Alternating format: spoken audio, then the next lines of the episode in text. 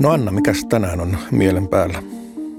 No tänään mä oon jotenkin miettinyt tota kesälomaa ja reissuja, matkustamista ja siitä, että olisi kiva lähteä kavereiden kanssa reissuun, mutta tota, en pysty lähteä minnekään lentomatkalle.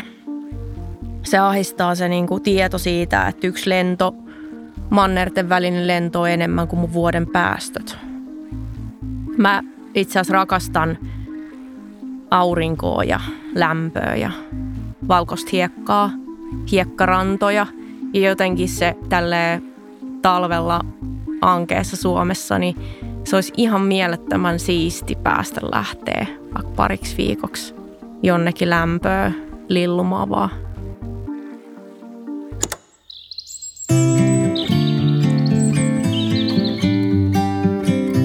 Mä oon Anna Sjöval, 37-vuotias helsinkiläinen ja ilmastoterapian tarpeessa. Ilmastoterapia, ilmastoterapia, ilmastoterapia.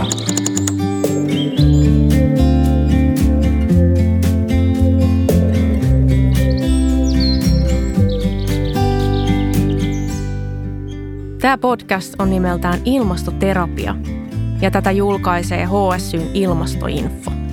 Mun ilmastoterapeuttina sarjassa on Pekka Sauri. Tänään mua ahdistaa lentomatkustus. Tänään mun kanssa on keskustelemassa Timo Rait, elokuvan tekijä. Tervetuloa Timo. Kiitos, hauskaa olla täällä. Sä oot tunnettu siitä, että sä matkustat maata pitkin. Milloin susta tuli tämmöinen maata pitkin matkustaja? Käsittääkseni sä et juurikaan enää lennä ainakaan Euroopan sisällä.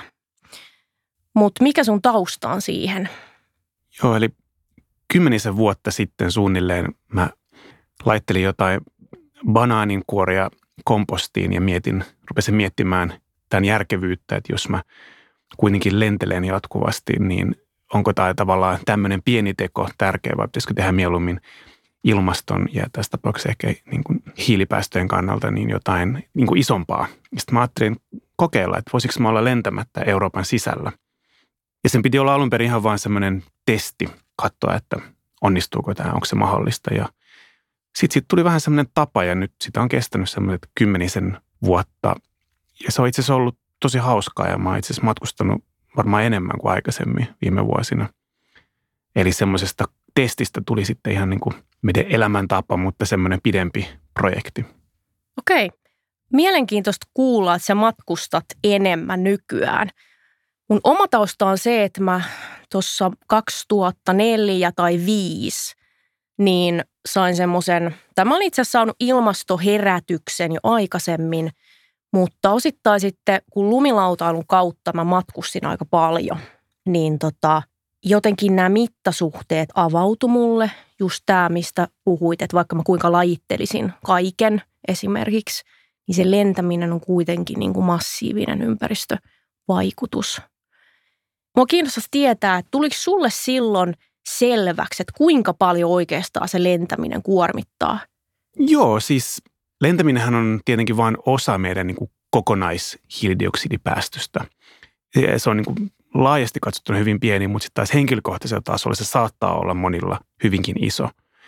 Ja mulle se ajatus oli tavallaan se, että jos mä haluan vähentää mun henkilökohtaisia hiilidioksidipäästöjä, niin melkein helpoiten se tapahtuu sillä, että mä jätän lentämisen, vähennän sitä tai otan sen kokonaan pois koska on paljon asioita, mihin mun on vaikea vaikuttaa esimerkiksi siihen, että mistä mun kauko lämpö tulee tai tämmöisiä asioihin. Tai että laskenko lämpötilaa asunnossa jonkin verran, mitkä kaikki tärkeitä asioita ja niillä on yllättävän iso merkitys. Mutta tavallaan suhteessa siihen, että jos se kaukolento saattaa olla se pari tuhatta kiloa, niin se on niin kuin henkilökohtaisella tasolla aika iso ero, että tekeekö sen tai eikö sitä tee. Varsinkin jos me lähdetään tavoittelemaan näitä hiilidioksidipäästötavoitteita, mitä on nyt asetettu – Eli pelkästään hän se ei riitä, että me vaan jätetään lentämättä, vaan meidän pitää tehdä myös muitakin asioita. Ja myöskään samanaikaisesti pelkästään se, että me henkilökohtaisella tasolla tehdään, ei riitä, vaan siihen tarvitaan sekä henkilökohtaisia toimenpiteitä, että myöskin poliittisia ja taloudellisia ja yhteiskunnallisia ja niin poispäin. Mutta mulle tuli pikkasen yllätyksenä se kyllä, että miten isot päästöt lentämisestä tulee mm. nimenomaan henkilökohtaisella tasolla. Tuo hyvä, että nostit esiin tuon henkilökohtaisen tason kun välillä tuntuu, että puhutaan vaan siitä, että no se on va- lentoliikenne on vaan vastaa vaikka neljää prosenttia globaaleista ilmastopäästöistä. Mutta kun katsotaan keskiverto suomalaisen päästöjä vuosittain, joka on noin 10 tonnia, niin jos nyt sinne Taimaaseen kerrankin lentää vuodessa, niin se on noin neljä tonnia siihen päälle. Mm. Eli vaikka kuinka olisi vegaani, vaikka kuinka ei autoilisi, lentämisellä voi nostaa sitä omaa ilmastovaikutustaan niin kuin heti nimenomaan, moninkertaiseksi. Joo. joo, tästä on nimenomaan kyse mm. kyllä. Mitä sä oot mieltä, tietääkö ihmiset nämä mittasuhteet? Pitäisikö tästä keskustella enemmän? No mä en yleisötasolla tiedä, mitä ihmiset ajattelee, mutta kyllä mä huomaan sen, että ehkä nyt mediassa ja muualla kahvipöytäkeskusteluissa puhutaan paljon enemmän matkustamisen hiilidioksidipäästöistä ja ylipäätänsä hiilidioksidipäästöistä. Että se on semmoinen, mikä tuntuu ihmisiä kiinnostavan ja huolestuttavan ja, ja herättää paljon ajatuksia ja kysymyksiä. Eli kyllä jos nyt vertaa vaikka 15 vuoden taakse, niin mä luulen, että silloin ei tämmöisiä ajateltu siinä määrin. Ja nyt onneksi ajatellaan ja sitten tietenkin se kysymys on se, että, että mitä siitä ajattelusta, niin kuin, mitä konkreettista siitä – sitten muodostuu. Mutta kyllä mä niin kuin huomaan, että sillä on selkeästi kiinnostusta ja esimerkiksi jos miettii vaikkapa Facebookin maata pitkin matkustavat ryhmä, jossa on tällä hetkellä, äsken tarkistin, yli 20 000 ihmistä, Oho. niin se on aika paljon ja Kyllä. se on tullut hyvin lyhyessä ajassa ja eräs lehtitalo julkaisi jonkun yksittäisen maata pitkin matkustamisen erikoisnumeron, tämmöisen matkustusnumeron ja niin Hesarit kuin muutkin kirjoittelee. Ja tietenkin Ruotsissahan on vieläkin isompia liikkeitä tämän suhteen. Eli selkeästi sillä on kiinnostusta ja ihmiset on kiinnostuneet miettimään, mä uskon, että miten tavallaan voi esimerkiksi matkustaa vähän hiilisemmin tai yrittää löytää sille vaihtoehtoja. Totta. Ja Ruotsissahan lentäminen on vähentynyt. On puhuttu, että se olisi osittain tämän lentoveron ansiota, mutta myös ruotsalaisilla on tämmöistä flygskamia, lentoahistusta tai näin mä oon itse lukenut, että jonkin verran tämä oikeasti, tämä niinku tietoisuus olisi vähentänyt sitä mm.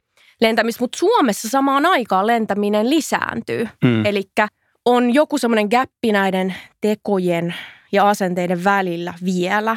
No ehkä siltä osin, mitä mä ymmärrän, niin Suomen ja Ruotsin ero on myös siinä, että Ruotsista sentään pääsee maitse vähän no-, nopeammin vaikkapa Keski-Eurooppa. Että tavallaan Suomesta lähdittäessä meidän pitää aina päästä jonkun – pienen rapakon yli. Ja se tavallaan hankaloittaa sitä, että periaatteessa Tukholmasta sä pääset Hampuriin tai Berliiniin saman päivän aikana, mutta Suomesta se ei oikein järjesty, jolloin tavallaan siitä tulee monimutkaisempaa siitä reissusta. Eli semmoinen niin nopea piipahdus vaikkapa Berliiniin, niin se ei ole ihan Suomesta katsottuna aivan niin yksinkertaista kuin mitä se on Tukholmasta tai muualta Ruotsista. Ja ehkä se on niin osittain se syy siihen, että minkä takia, koska me ollaan vähän tällainen pussin perällä, jos nyt katsotaan Keski-Euroopan suuntaan. Mutta toisaalta kyllähän täältä on niin kuin muitakin suuntia. Tästä voi mennä pohjoiseen ja itään ja vaikka eteläänkin tavallaan vähän joka suuntaan. Eli tavallaan myöskin ehkä ne, että minne mennä, niin niitäkin voi tavallaan vähän katsoa uudella tavalla. Että kyllähän ainoa suurkaupunki, mikä meidän, tai vaikkapa nyt Helsingin lähellä on, on Pietari, eikä Tukholma niinkään. Pietari on oikeasti suurkaupunki, eikä sinne kestä kuin sen, mitä se nyt on tällä hetkellä nelisen tuntia. Mutta se taas niin kuin ehkä vaatii sellaista erilaista ajattelua, että ajattelee, että ah, niin tonnekin suuntaan voi mennä, että eikä lähetäkään Lontooseen tai minne ikinä nyt Keski-Eurooppaan tai muualle, minne ihmiset yleensä ajattelee, että nyt lähden lomalle tai muulle. Mä en ole itse asiassa ajatellut, tota, että Ruotsista on paljon helpompi mennä maitse. Varmaan se on osittain muhunkin vaikuttanut silleen, että mä oon enemmän matkailu sit yöjunalla junalla Suomessa. Että pitäisi varmaan muuttaa sitä, sitä ajattelua. Joo, ja sitten ehkä se, mitä mä oon huomannut tässä vuosien varrella on ollut se, että kun aikaisemmin silloin, kun itse aloitteli, niin sitä informaatiota oli aika vähän tarjolla, että miten pääsee. Ja nyt tuntuu, että sitä on tosi paljon joka paikassa netissä ja muualla. Ja esimerkiksi se, niin kuin, että miten pääsee nopeiten vaikkapa Helsingistä Kööpenhaminaan tai Hampurin tai Berliiniin, niin siinä on tavallaan sellaisia tietynlaisia niin kikkoja, mitä voi ajatella siinä, että käytän tätä Berliiniä hyvänä esimerkkinä, koska sinnehän moni nuori kaupunkilainen haluaa, niin, niin periaatteessa miten mä menen sinne on ensin junalla Turkuun. Mä lähden viiden aikoin eli töiden jälkeen. Ja sitten mä tuun siihen satamaan ja siitä lähteekin sitten yölaiva, joka saapuu aamulla kuudelle perille, että sehän ei tavallaan matkustamista, koska mä nukun siellä. Mä pitää joka tapauksessa nukkua jossain. Ja sitten se on kuuden maissa Tukholmassa, siitä mä hyppään sitten seuraavaan junaan, joka lähtee 7.30 tai 8.30 riippuen siitä, että haluuko käydä aamukahvilla jossain. Sitten mä oon tavallaan niin kuin Hampurissa esimerkiksi kuuden aikoihin tai kahdeksan aikoihin, riippuen taas siitä, että haluanko mä pysähtyä Kööpenhaminassa lounaalle vai en. Niin tavallaan siinä tulee yllättävän vähän niitä matkustustunteita. Tällä tavoin laskien, niin siihen menee niin kuin yksi työpäivä plus vähän päälle. Ja sitten taas, jos siellä nettiyhteydet on hyviä, joten jos on semmoinen työ, että on mahdollista työskennellä se vaikka yksi päivä siinä junassa, niin silloinhan tavallaan semmoista niin kuin ikään kuin hukka-aikaa ei välttämättä kerry kauheasti. Mutta tämä vaatii tavallaan vähän semmoista, että se joutuu pikkasen, en mä sano niin kuin juksata itseänsä, mutta tavallaan se joutuu vähän ajattelemaan sitä eri tavalla. Vähähiilisesti matkustaminen vaatii, mä sanoisin näin niin kuin pariakin eri asiaa, se vaatii tavallaan semmoista ajatusmuutosta sille, että miten sitä aikaa käytetään – se tietenkin myös vaatii enemmän rahaa, koska maatta pitkin matkustaminen on kalliimpaa ja sille nyt ei oikein ole mitään vaihtoehtoa valitettavasti. Ja sitten se vaatii sitä aikaa. Ja sitten siinä on taas kysymys, että miten oma elämä mahdollistaa sen enemmän ajankäytön kuin mitä vaikkapa lentäessä.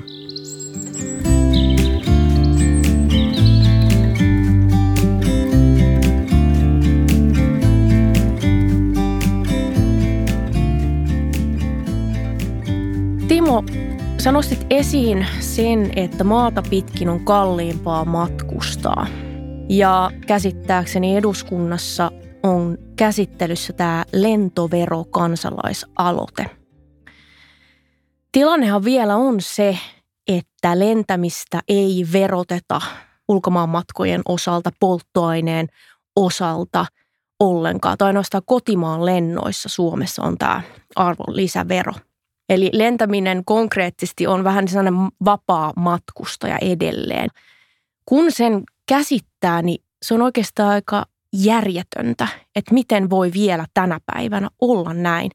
Mitä sä oot mieltä tästä lentoverosta, jos se olisi Ruotsin mallin mukaan, puhuttaisiin muutamista kympeistä matkalippua kohden? Mehän monilla tavoin yhteiskuntamme ohjaa ihmisiä erilaisiin kulutuskäyttäytymisiin – veroilla ja muilla. Ja mun mielestä tämä on ihan perusteltua, että on myös tämmöinen tapa ohjata. Ihan samalla tavoin kuin ohjataan vaikkapa karkkiveroilla, mä tiedän semmoista olemassakaan, mutta, tai muilla tavallaan veroilla. Ja mä näen, että se on tärkeä ajatus siinä, että se on kalliimpaa tai ainakin niin kuin vähän samassa suhteessa kuin muut matkustusmuodot. Ja lentämistähän tuetaan epäsuorasti myöskin muilla tavoilla.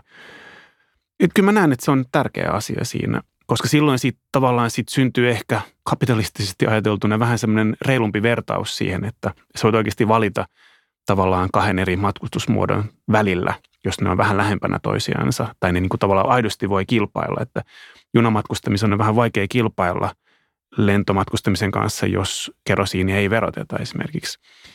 Eli mä näen, että se on tärkeä asia. Sittenhän tietenkin sitä monet vastustaa monenlaisilla syillä, että se – rokottaa keskiluokkaa tai köyhempiä, että pääseekö nyt niin kuin kerran vuodessa sinne lomamatkalle, mutta ymmärtääkseni kuitenkin Suomessa siis suurin osa matkustamisesta tapahtuu tämmöisen niin kuin rikkaamman väestön toimesta, eli tavallaan se on ehkä pikkasen populistinen väite sanoa, että tässä nyt niin kuin kärsii tämä jotenkin stereotyyppinen köyhä mutta joka tapauksessa ehkä niin kuin oleellisempaa mun mielestä tässä on se just, että, että me tehdään koko ajan valintoja, jossa ohjataan ihmisten käyttäytymistä veroilla. Mun mielestä on erittäin hyvä idea tavallaan ohjata vähemmän kuluttavaan matkustamiseen. Kyllä mäkin olen sellaisessa käsityksessä, että jos mennään tämän tämmöisen, no karussissa sanottuna Helsinki-kuplan ulkopuolelle, niin ei välttämättä Suomessakaan niin kuin ihmiset lennä joka vuosi mihinkään. Mm. Että kyllä väittäisin, että kyllä se on niin kuin semmoinen tietty keskiluokka, joka lentää, joka on pieni osa ihmisistä. Eli silloin niitä ihmisiä tuetaan. Toi on musta hyvä mm-hmm. vasta-argumentti sille, että no nyt ei enää köyhät voi lentää. Mm. Että no ei ne nyt ole niin paljon lentänytkään. Mä itse monesti kysyn sitä, että mikä olisi semmoista niin kuin kohtuullista, että pitääkö meidän lopettaa lentäminen kokonaan. Voitaisiko me lentää – vähän harvemmin ja kerätä sitä rahaa.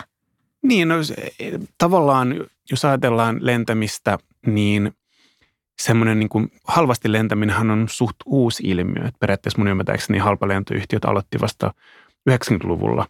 Ja siihen asti 80-luvullahan monasti, esimerkiksi reilaaminen oli silloin suosittua, mutta se oli vähän eri syystä, koska se oli halvempi tapa matkustaa ja myöskin vähän seikkailullisempaa. Niin, että et tavallaan no niin kuin isolla mittarillahan tämmöinen niin halpa lentäminen tai se, että se on niin kuin ikään kuin kaikille mahdollista on aika uusi juttu, jos mietitään niin kuin pitkällä aikavälillä. Ja nimenomaan ehkä se, että kuten ehkä elämässä muutenkin, että tavallaan minkälaisia elämyksiä pitää saada tai mitkä on tärkeitä, että onko tärkeämpää saada pieniä elämyksiä usein vai sitten yksi isompi elämys, että tehdään se kerran vuodesta tai mikä ikinä se onkaan se matka ja sitten satsataan niin kuin siihen sitten pikkasen enemmän elämyksellisyyttä, niin se on tietenkin kaikkien oma valinta, että mitä ne haluaa tehdä, mutta mä jotenkin voisin ajatella, että semmoinen sitoutunut elämyksellisyys, missä tavallaan että nyt tehdään tämä niin kuin kunnolla, niin voi olla ehkä nautinnollisempaakin. Mutta kaikilla on niin oma näkemyksensä siitä, että mikä heille on tärkeää ja mikä on välttämätöntä ja tarpeellista. Että sitä on vaikea sanoa muiden puolesta. Jotenkin tuntuu, että matkustaminen verrattuna vaikka sinne 2000-luvun alkuun tai 90-luvun, kun se on niin, kuin niin paljon lisääntynyt, niin no, siitä ei. näkökulmasta, vaikka tämä maata pitkin matkustaminen, okei, sitä voitaisiin tehdä ehkä harvemmin, mutta voitaisiko me, tai no oikeastaan sä varmasti osaat sanoa, että mikä se on se anti, onko siinä hitaudessa jotain, mitä siitä voisi saada? No, mulle siinä hitaassa matkustamisessa on ollut, siinä on useampikin asia, mikä on tärkeää, mutta yksi on ehkä se, että tässä ajassa, missä me eletään, missä meitä niin kuin monesti oletetaan tai me pyritään semmoiseen niin tehokkuuteen ja niin kuin, että nyt pitää tehdä paljon paljon ja, ja näpertää menemään, niin tavallaan se, että on niin kuin aikaa, jota ikään kuin vähän niin kuin tuhlailla tarpeettomasti, hän on, sehän on tavallaan aika niin kuin kaikkea vastaan sitä. Eli mä esimerkiksi tulin Japanista Suomeen lentämättä ja me tulin sitten yhtä soittoa Pekingistä Moskovaa junalla. Ja se oli aivan mahtavaa, koska mulla oli niin loputtomasti aikaa. Eli tavallaan mitä tahansa, mitä mä teen, niin sillä ei ollut väliä, että teinkö mä sen nopeasti vai en, koska se ei lyhentänyt sitä perille aikaa. Eli, eli jos mä vaikkapa söin niitä mun jotain kuppinuudeleita tai Venäjän puolella kuppi perunamuussia, niin mä saatoin käyttää sen tiskaamiseen sen yhden kupin vaikkapa 20 minuuttia tai puoli tuntia, koska menin niin edes takaisin sitä junavaunua, hain vähän kuumaa vettä toisesta päästä ja kaadoin toisessa päässä vessan pyttyyn ja menin hakemaan uudelleen. Ja, koska tavallaan se ei niin nopeuttanut millään tavoin. Ja sehän on samaa, mä koen vähän se, mitä me tehdään monasti, esimerkiksi vaikka mökeillä, mitkä on niin Suomessa tärkeä asia, että on vähän semmoinen, että nyt vaan ollaan ja melkein, niin kuin mitä monet sanoo, niillä ei olla niin hyvin pitkiä lomia, että että jossain vaiheessa on silleen, niin kuin, että ah, että ei ole enää edes niin kuin tylsää, että tavallaan on niin kuin vaan siinä. Ja se ehkä liittyy niin kuin muutenkin tavallaan siihen meidän aikaamme, mutta myöskin tavallaan siihen niin kuin vaikka läsnäoloon, että siihen, että vaikkapa on ihmisen kanssa siinä tilanteessa, eikä vaikkapa näprää kännykkäänsä tai mitä tahansa muuta, vaan että niin kuin tavallaan on ja kuuntelee, mitä se toinen sanoo ja niin poispäin. Niin ne on niin kuin tärkeitä ja tavallaan mulle sinne matkustamisessa on käänteisesti tai niin kuin vähän sama asia siinä suhteessa, että mä niin kuin oon siinä ja mä vaan luen tai mä vaan mietin tai mä vaan katson ikkunasta ulos. Ja se niin kuin on riittävän tärkeä ja voimakas asia. Tavallaan se tietty niin kuin asioiden äärellä oleminen. Jotenkin musta tuntuu, että se on ainakin itselle ollut tärkeää siinä. Toi kuulostaa ihan mahtavalta ajan tuhlailu. Että sehän on jotain todella, mitä meille ei ole, tai ainakaan itse. Mä en koe, että aikaa voisi tuhlata. Paitsi sitten, just niin kuin sanoit mökillä, että mä mm. yleensä vietän – viikosta kahteen joka kesä yksin mökillä. Ja sehän on aivan mahtavaa just. Mm. Ja, ja tavallaan se niin kuin, mähän on sille onnekkaassa asemassa, koska mä olen freelanceri ja, ja yrittäjä, jolle mä pystyn vähän enemmän säätämään sitä, että koska mä vaikka lähden matkalle tai mä voin käyttää mun ikään kuin työaika, koska mä voin tehdä junassa töitä. Ja sitten ehkä vielä, en muista monen entekona ajatuksena tavallaan se, että mulla on ollut silleen jännä junissa, että mä oon monesti päätynyt juttelemaan ihmisten kanssa – Mulla ei ole semmoisia kohtaamisia ollut lentokoneissa niinkään. Mä en tiedä, mistä se johtuu, mutta mä oon päätynyt aika niin kuin kiinnostaviin keskusteluihin monesti, ja missä sitten ollaan niin kuin höpötelty tunti tai kaksi tai mitä ikinä se onkaan, ja sitten ollaan erkaannuttu ja eikä ole koskaan nähty enää uudelleen, mutta on niin kuin saattanut olla semmoinen hyvinkin kiinnostava keskustelu. Ja semmoisia mulla on ollut enemmän junissa kuin lentokoneissa. En mä, tiedä, mä oon samaa mieltä. Mm. Mulla on niin kuin hyvin niin kuin hauskoja kohtaamisia ollut ihmisten kanssa, jopa niin kuin Suomessa, jossa tuntuu, että ihmiset on vähän niin kuin, että älä nyt tuu tänne, mutta jotenkin junassa on tullut semmoisia mm. niin kuin merkittäviä kohtaamisia. Mm. Joo. Sä mainitsit niin kuin näistä motiiveista jotain, niin kysyisin sulta, että miksi ihmiset oikeastaan matkustaa? Tai mitkä on sun motiivit No olleet? joo, mun motiivit matkustamiseen on karkeasti sanottuna joko työhön liittyvät, eli tavallaan työmatkat, tai sitten niin kuin lomailuun liittyvät matkat. Mä luulen, että suurimmalla osalla nämä on ne vaihtoehdot. Ja Mä vielä tarkennan, Joo. että mikä se esimerkiksi, no mä ymmärrän työmatkat, mutta mikä on sen lomailun, mitä siitä haetaan Mm. siitä matkustamisesta? Mä uskon, että tavallaan se, että pääsee vähän irti siitä arjesta ja siitä tavallaan, että näkee jotain uutta, kokee uudenlaisia kulttuureita, tapaa ihmisiä, syö uudenlaisia kiinnostavia ruokia, näkee paikkoja, mitä ei muuten näkisi. Mä luulen, että ne on kaikki semmoisia tärkeitä elementtejä siinä, että miksi tavallaan ihmiset matkustaa ja ihmisillä on, mä uskon, että kautta aikoina on ollut kiinnostusta tavallaan mennä eteenpäin ja mennä katsomaan jotain, mitä ei ole nähnyt aikaisemmin. Että mä luulen, että se on semmoinen niin kuin yleisesti jaettu, ei nyt tietenkään kaikille välttämättä, mutta yleisesti jaettu tavallaan tavoite tai toive, että nähdään niin kuin mitä aidan toisella puolella tapahtuu, minkälaista siellä on elämä. Päästään vähän oman boksin ulkopuolelle, niin. Katsoo ehkä, tarkastelee sitä omaakin elämää erilaisesta Ehdottomasti. perspektiivistä. Ehdottomasti. Mä luulen, että se on nimenomaan tärkeää, että voi katsoa, että okei, täällä on tämmöistä, tämä on kiinnostavaa, minkälaista mun elämä on, tämäkin on kiinnostavaa, miten nämä liittyy toisiinsa. Voinko mä oppia tästä jotain, mi- mitä tahansa tämmöisiä, että ne on tavallaan semmoisia niin keskeisiä ajatuksia siihen, että ihan pelkästään sitä, että mitä on olla niin ihminen tietyllä tavalla, että joka on tavallaan utelias ja, ja haluaa oppia ja haluaa nähdä. Että meidän elämässä ehkä on semmoinen tavallaan niin kuin sivu- tai pääjuone, mikä on se niin kuin uteliaisuus, mikä ehkä erottaa meidät joistakin muista eläimistä. Tai, tai ehkä se meidän uteliaisuus on erilaista kuin muilla eläimillä. Eli me tavallaan niin kuin mennään vähän pidemmälle siinä uteliaisuudesta. Me ei vaan mennä katsomaan, me että nyt oikeasti tehdään. Katsotaan, että mitä täällä niin kuin mikroskoopista löytyy tai muusta. Eli mä uskon, että se on sitä samaa tavallaan niin kuin ihmisen kiinnostusta tuntemattomaan tai siihen toiseen, niin kuin nähdä, että mitä se on.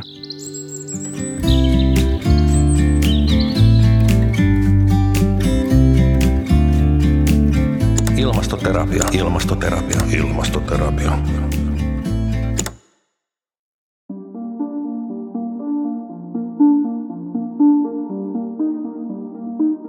Surettaa se, että mitä silloin väliä, että mä jätän lentämättä, kun lentomatkustaminen koko ajan lisääntyy. Että se, että mä oon tehnyt tämmöisen valinnan, niin en mä oon nähnyt, että se on hirveästi heijastunut mun niin kuin perhettä pidemmälle, sanotaan näin. Vaikka mä tekisin kaiken jotenkin ilmastoystävällisesti, niin sillä ei ole mitään väliä. Että mä voin jossain kohti tuntee vähemmän huonoa omaa tuntoa, mutta ei se riitä mihinkään. Ei se auta sitä isoa kuvaa. Enkä mä edes saa siitä mitään niin kuin tyydytystä loppujen lopuksi semmoista oloa, että, että mun on hyvä olla. Mun on hyvä olla vasta sitten, kun mä näen, että asiat menee oikeaan suuntaan. Mutta sä et ole kuitenkaan palannut lentämiseen. No mä oon siis kolme lentoa Saksaan sen 2005 jälkeen tehnyt moikkaa mun ystäviä. Et en mä sitä niinku ihan täysin ole lopettanut, mutta sanotaan, että just se niinku erittäin harvoin ja vaan niinku tosi painavista. Jotenkin mulle, että oon ajatellut niinku näiden ystävien suhteen, että, että se ystävyys on mulle niin tärkeä, että, että mä voin välillä tai harvoin lentää. Mutta tota, musta se oman niin kuin arvon mukaan eläminen kuitenkin antaa semmoisen tietyn merkityksen. Tai mä usein mietin elämässä, että, että miltä musta tuntuu sit, kun mä oon vanha ja loppu lähestyy tai mä oon kuolivuoteella. Että siitä perspektiivistä voiko mä niin kuin olla tyytyväinen siihen, miten mä oon elänyt. Niin jotenkin se antaa mulle sellaista voimaa ja motivaatiota elää niiden arvojen mukaan. Olisiko tässäkin sitten tämmöinen käytännöllinen lähestymistapa armollinen, että jos nyt vaikka sä tykkäät valkoisesta hiekasta ja lämmöstä ja auringosta, että sä antaisit itsellesi vaikka niin kuin kerran viidessä vuodessa luvan tehdä se. Kun se ongelmahan on se, että ihmiset tekee tätä rutiinimaisesti. Että käydään niin kuin joka talvi rantalomalla tai Taimaassa tai milloin missäkin. Että jos siitä tekisi tämmöisen niin spesiaali treatin ikään kuin siitä hommasta, että sitä ei tarvitse tehdä joka vuosi, ei edes joka toinen vuosi, vaan suunnittele sen sitten niin kuin vuosien päähän ikään kuin palkinnoksi itselle. Mutta totta kai siinäkin on sitten se taas tämä auki tai kiinni tai 100 prosenttia tai 0 prosenttia. Että silloin pitäisi pystyä antaa itselleen se joku niin kuin väljyys siihen, että, että ei tarvitse olla täydellinen. Varmasti on paljon ihmisiä, jotka kuitenkin, joita kuitenkin kaihertaa tämä no, ilmastoahdistus, mistä me nyt tässä puhutaan. Ja ainakin semmoiselle ihmiselle tämän kaltainen suunnittelu, ikään kuin pitkän tähtäimen niin kuin palkitseminen, oman itsen palkitseminen jollain tällaisella reissulla, niin se saattaisi toimia.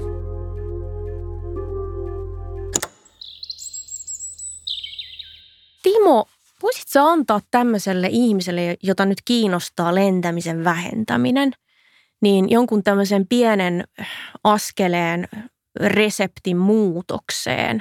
Esimerkiksi, että mistä voisi lähteä etsimään tietoa helposti tai mikä olisi semmoinen niin kuin helppo ja kiva niin kuin teko?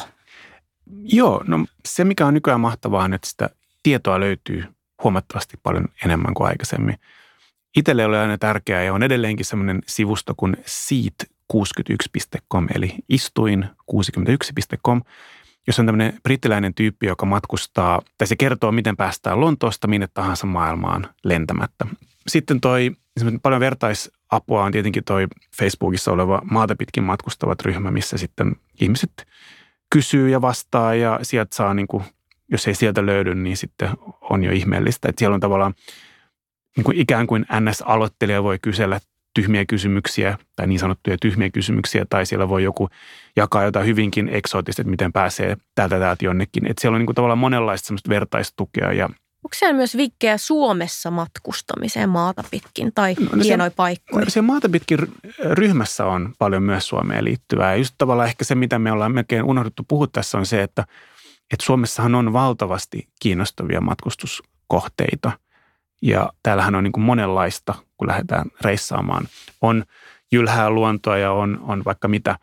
Eli tavallaan sekin niin kuin mun mielestä, että, että ihan hyvin, mä uskon, että voi löytää ihan täysin yhtä kiinnostavia ja upeita kohteita totta kai Suomessa kuin missä tahansa muuallakin.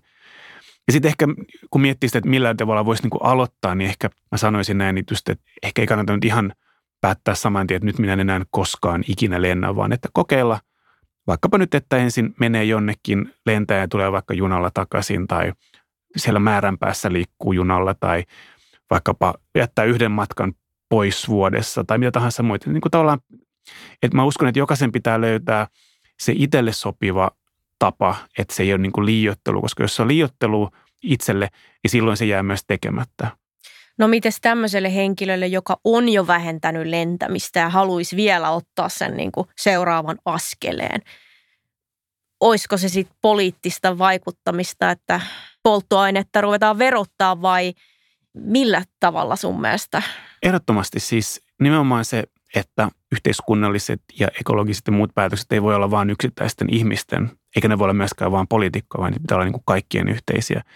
Ja mun mielestä se, mitä kaikki meistä voi tehdä, on sillä omalla persoonallisella tavallaan vaikuttaa, että totta kai äänestää tai kirjoittaa omalle poliitikolleensa tai liittyä johonkin järjestöön, tehdä järjestötoimintaa tai puolue tai mitä tahansa muut. Tai sitten ihan vaan kokeilla näitä erilaisia tapoja kertoa ihmisille, hei muuten, että mä huomasin, että itse asiassa tämmöinen tämmöinen on mahdollista, jolloin tavallaan ihmiset niin kuin kuulee siitä niin kuin muiden kautta, että ja nimenomaan se, että löytyy se jos niin kuin ihmiset on samanlaisissa elämäntilanteissa ja muissa, että mikä on niin kuin tähän elämäntilanteeseen soveltuva. Että se on mielestäni tavallaan tärkeää. Mutta sitten voi tietenkin kirjoittaa myöskin junayhtiöille tai lentoyhtiöille ja sanoa, hei, että mä haluaisin, huomioista tähän mä toivoisin, että lentoyhtiö tämä ja tämä rupeaa kompensoimaan tai tekee muita toimenpiteitä sen eteen, että se on tavallaan vähän hiilisempää. Tai että voi kirjoittaa Saksan rautatieyhtiölle toivoi, että hei me haluttaisiin yöjunat takaisin, että se olisi nyt tärkeää meille ja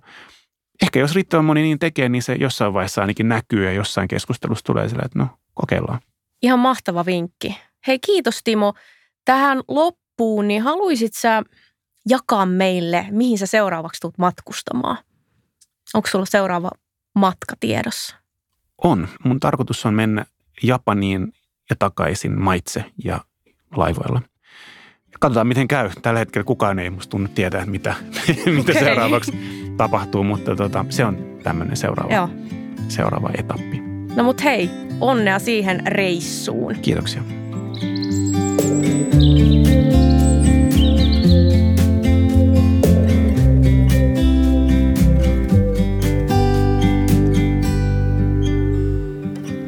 Kuuntelit Ilmastoterapia-podcastia, joka on Nessusi ilmastoahdistukseen. Löydät sen muun muassa Spotifysta ja Apple Podcasteista.